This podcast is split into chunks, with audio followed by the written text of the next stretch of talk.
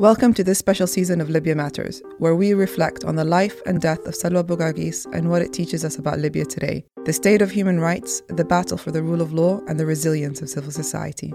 Expect to hear voices of people on the ground, civil society, journalists, and activists. In this episode, we'll be looking back at the role of women in the Libyan uprising and the birth of civil society in Libya.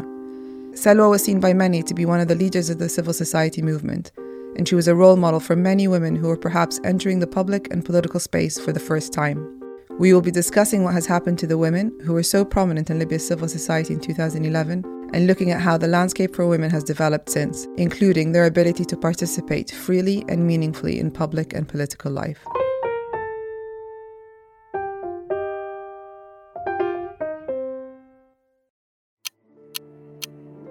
It's very it's very clear that you don't belong there and if you don't stop we'll go ahead and kill you. So it's a, another learned tactic from the gaddafi years. This is what we do to people who we we would like to silence. Either we drive them out of the country and they did. I'm here. I was planning on staying home and doing things with libya. Either we drive you out or we kill you. So it was a very clear message before we unpack the meaningful participation of women in Libya today and civil society, let's first take a look at the landscape for women before and after the 2011 uprising. What was it like for women under the Gaddafi regime? Uh, what were the barriers that women faced during that time? And I mean, there's a lot of misconceptions, right, and understandings of, of, of, what life was like for women under the Gaddafi regime. Ilham, do you remember what it was like for women during that time?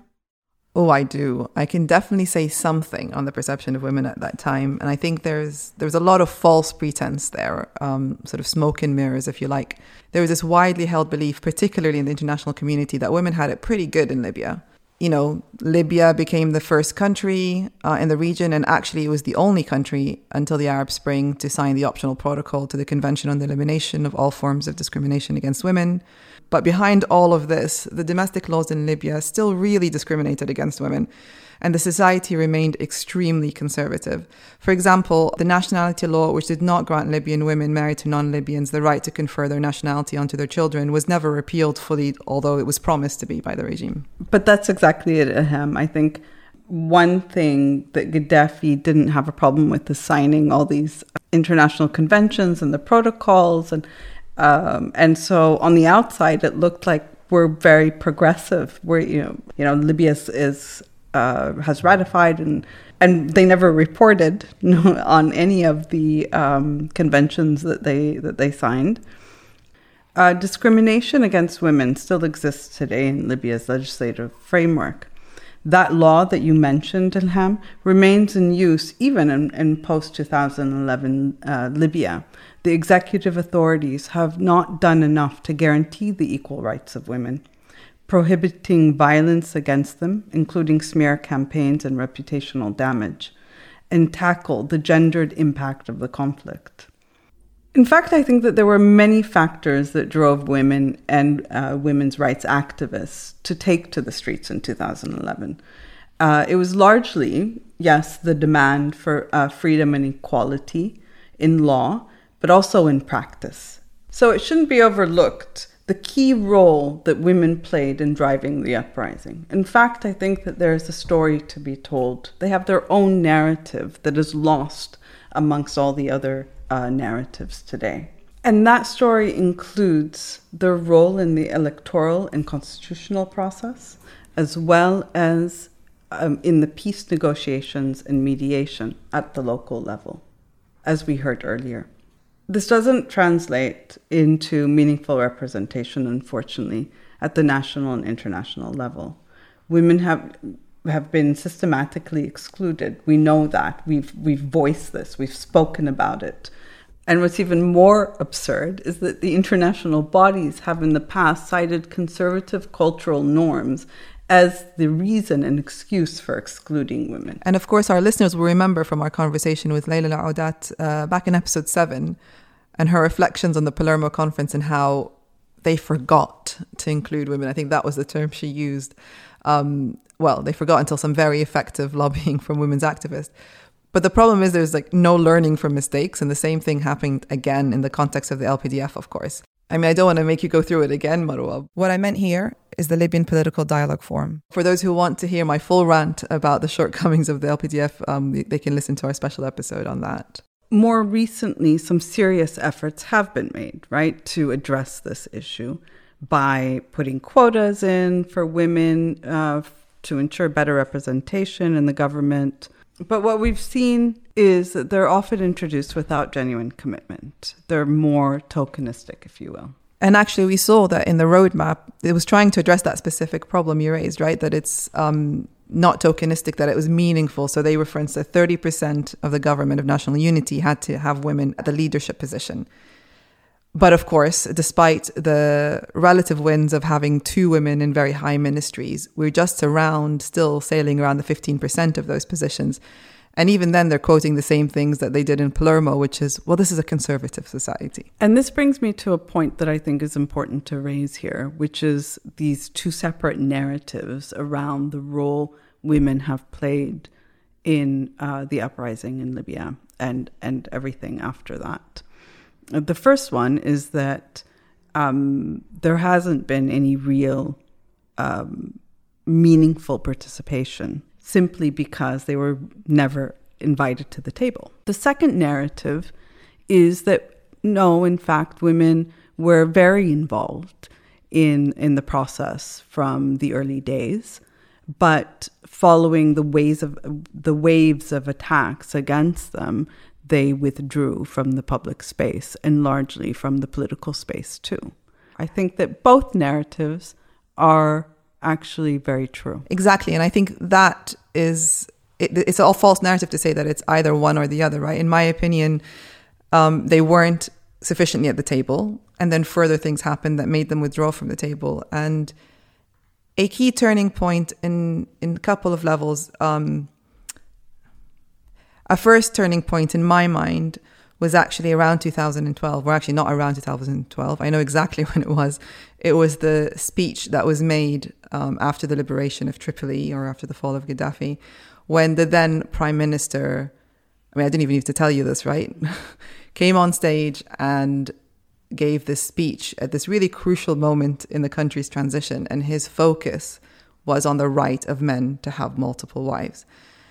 And his declaration that he was going to um, repeal the restrictions on that in Libyan law.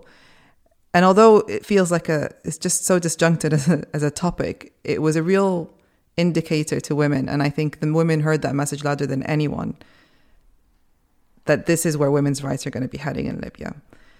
And in retrospect, I think for me, that was the first sign of things turning. And that was sort of 2012.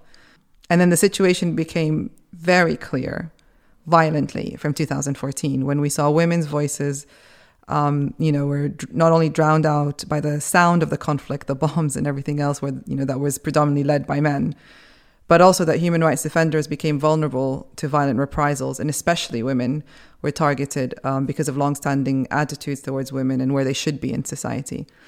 I mean, you know, you can still see that in the nature of the attacks. And, and an interesting thing that has come out in the story of, of Salwa that we heard is the reference to the fact that that was the first attack that was in someone's home. And I think that we can't detach from that because that was a violation of her privacy as a woman. And I think it was deliberate, in my opinion, that that was done that way. But all this action, sort of from the legislative element and what seemed like such a such a strange speech to the violence, to the generally in the country, to the violence against women. All this sensibly, logically, would cause women to retreat from political and public life. I mean, we did, right? When was the turning point for you? I mean, for me, the turning point is Salwa Bugaighis. It shook a nation, really, um, in terms of the attack, the brutal attack against a woman, and like you said, Ilham, in her home sent the signal that nothing is off limits at this point in time. And so I have consciously retracted, absolutely, um, from from that public space. I used to cover, of course, I used to do like my own show back then. It's a news show as well. And I used to cover all these topics. They knew my building. A group of gunmen came to the building and they talked to my neighbors. Uh, they threatened my dad. I got messages, but I didn't care about them, like online. I didn't mind. I just block people and that's it. But when it came to this point, uh, it was bad because they threatened my dad, and I talked also to every one of my neighbors. Uh, these people about me coming to Libya. They should they, they should warn me to not come to Libya. And then they put my name also in the airport. Because of that, because um, war is going on and we used to cover it. So I couldn't go to Libya for for a lot, for, for a lot of years, I couldn't go to Tripoli. And I think what's a really big turning point on these events in 2014, first with Salwa, which we're reflecting on in, in the season, but following Salwa's attack, there was a, a similar attack, or at least another assassination of another um, Libyan politician, Fariha al Barkawi, who was assassinated presumably because she reacted to and questioned what happened to Salwa. And I think the impact of those attacks goes you know goes beyond the victims and their loved one. It has a very specific message that's being sent and it has a domino effect on society. And and you know women feel as if really the only safe option for them is to pull out and it's understandable. And they're also encouraged to do that as if somehow it's for the greater good for them to you know to kind of leave the scene and protect themselves and protect their families. I think that is unfair and undue and misplaced pressure on the women to solve the problem of the violence against them, right? You're accusing the victim or you're making the victim have to react. And I think actually where the pressure should be, and what we keep talking about, and certainly what Salwa's family are telling us they want, is pressure on the state to do this properly and for women to be made safe so that they can genuinely participate in, in politics and in public life. If you're listening to this episode and wondering how you can support women human rights defenders who are under attack for their involvement in the civic and political space, then you can do that by supporting the Ali Nouh Fund. This is a fund created by LFJL to provide emergency assistance to human rights defenders who are at risk due to their work. Every penny you donate will go to support human rights defenders in Libya. We believe that one of the best ways to secure Libya's future is by protecting its human rights defenders. So join us in doing so by giving what you can to the Ali Nouh Fund. To find out more, click on the link in the episode description or visit alinouhfund.ly. That's A L I N O U H fund.ly. Thank you. And now back to the episode. We've been talking about the participation of women between 2011 and 2014 so far, but we want to reflect on the whole 10 years since the uprising. So, should we turn now our attention to what happened in more recent times? Absolutely. But just right before we do that Ilham, let's bring this back to 2014 for a moment. I think it is important that we take a moment before uh, we move on to to reflect on the women that are still fighting the good fight right? So, despite the danger, despite the closing of space, the, the attacks, the harassment, the um, there are those women who didn't stand down, and I think that we need. It is important that we kind of recognize that not every woman retracted, and there are many who are still in there and continue to do so. So I couldn't go to Libya for well, for a lot of years. So we need to understand what is it exactly do we mean by women's rights? Uh, offended them in one way or another, and they have the capacity to uh, punish you. They will. It, it, just didn't feel real, uh, and for almost a week after that, I I couldn't process it. And there are some more exciting developments as well that we're seeing. Something I'm really keen to mention is a new law that's being drafted on violence against women the fact that that law is being drafted is is an achievement in its own right. But the fact that it was started by a group of women academics from Benghazi who uh, lobbied for it, created the first draft, then brought it to uh, international actors in the UN and, and others to help develop it is is exciting in, as well. even more so is that now the people finalizing the draft is a group of about 12 people that are mostly women lawyers, prosecutors, judges, academics, activists. And there's this real sense of camaraderie in that group that I've not seen anywhere else recently. And it's because there's a genuine feeling that this pain, this violence that we've all suffered and that we've all seen, and, and especially those on the ground are, are, are experiencing at a very different level, they're turning that into a very well informed law that highlights the things that specifies the dangers in Libya. And I think, and no spoilers here, and I really hope I don't jinx it, but I really think that if this law in the current draft that it's in is anywhere near what we see in the final draft, then this is not just groundbreaking and progressive for Libya, but I think it is for the region and possibly internationally because you know it recognizes a lot of a lot of violations and a lot of violence against women that doesn't exist in most legislation. So I, I, get very emotional about this because it's like the antidote to the hell that is the LPDF for me to be working on something so positive and seeing women come together, find power in the pain that has been suffered, and almost doing it to honor those women who have paid the highest price for us to continue to be acting in civil society by making sure that no one else gets away with that kind of crime again. That sounds very promising, Ilham, and um, and actually very exciting. I hate to be the Debbie Downer, uh, but there we do still have a long way to go, and I think that um, you know recognizing that is is is important. Looking at the attacks on women that haven't stopped, women continue to risk their lives to carry out their work. In November last year, lawyer and political activist Hanan Barassi was shot and killed in Benghazi in broad daylight. And then, just four months later, her daughter was kidnapped in Benghazi and her whereabouts remain unknown. The list goes on. And when talking about violence against women, we have also to mention the widespread and dangerous pattern of online violence that is largely overlooked and ignored, particularly by the Libyan authorities this is perceived to be just as serious as offline violence. And I think it's also important to note that in, in Libya, uh, in the current state, that that violence usually translates from online to offline due to the breakdown in the rule of law. So the online violence against women is extremely prevalent in Libya. It excludes it includes text-based abuse, online harassment, image based sexual abuse, and the publication of personal information. These things have an extremely damaging effect. Research has told of numerous victims that online violence has had a negative psychological effect on them, such as anxiety, panic attacks, and issues of sleeping. And it's just as terrifying as the fear of, of offline violence. I found that people don't understand their rights and not able to actually reach their rights.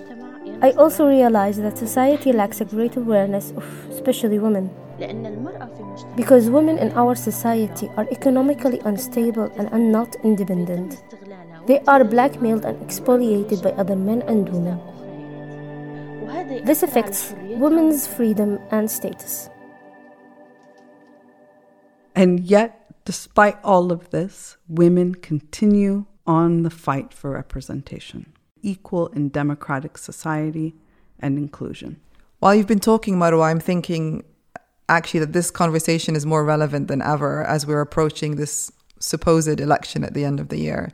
For that election to be positive, it absolutely needs to have a genuine representation for women and a more gender balanced environment for women. And for that process to work, we need to make sure that women are able and they feel safe and are and the environment exists where they can question, take part in the national debate, and actually to be able to stand for office as well. And for more technical things to be fixed too, like the ability of women to register regardless of their marital or any other social status, which is still hindering the process for them. And so there's sort of practical obstacles, there's really substantial obstacles but all of them are real obstacles that we must overcome if this election is going to be any different to the previous ones.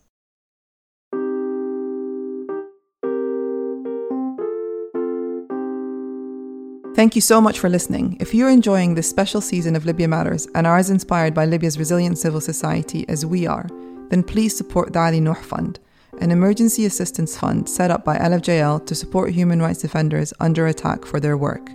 To find out more, click on the link in the episode description. And whilst you are there, please leave us a five star review on Apple Podcasts.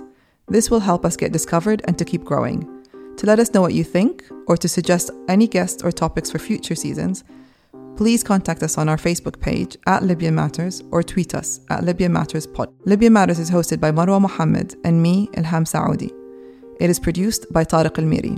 The people who put this season of Libya Matters together are Marwa Mohammed, Tim Molyneux, May Thompson, and me, Ilham Saudi. This episode of Libya Matters is made possible by our partnership with the German Federal Foreign Office and additional support from International Media Support, IMS, and Dignity, the Danish Institute Against Torture. Hi, I'm Aisha Lynch and I work on LFJL's operations team. All of us at LFJL are sincerely grateful to Salwa's family and friends, and all of our friends and partners in Libyan civil society who have given us their time and trust to tell this story. This series is only possible because of you and is a tribute to you. On behalf of the whole team, thank you.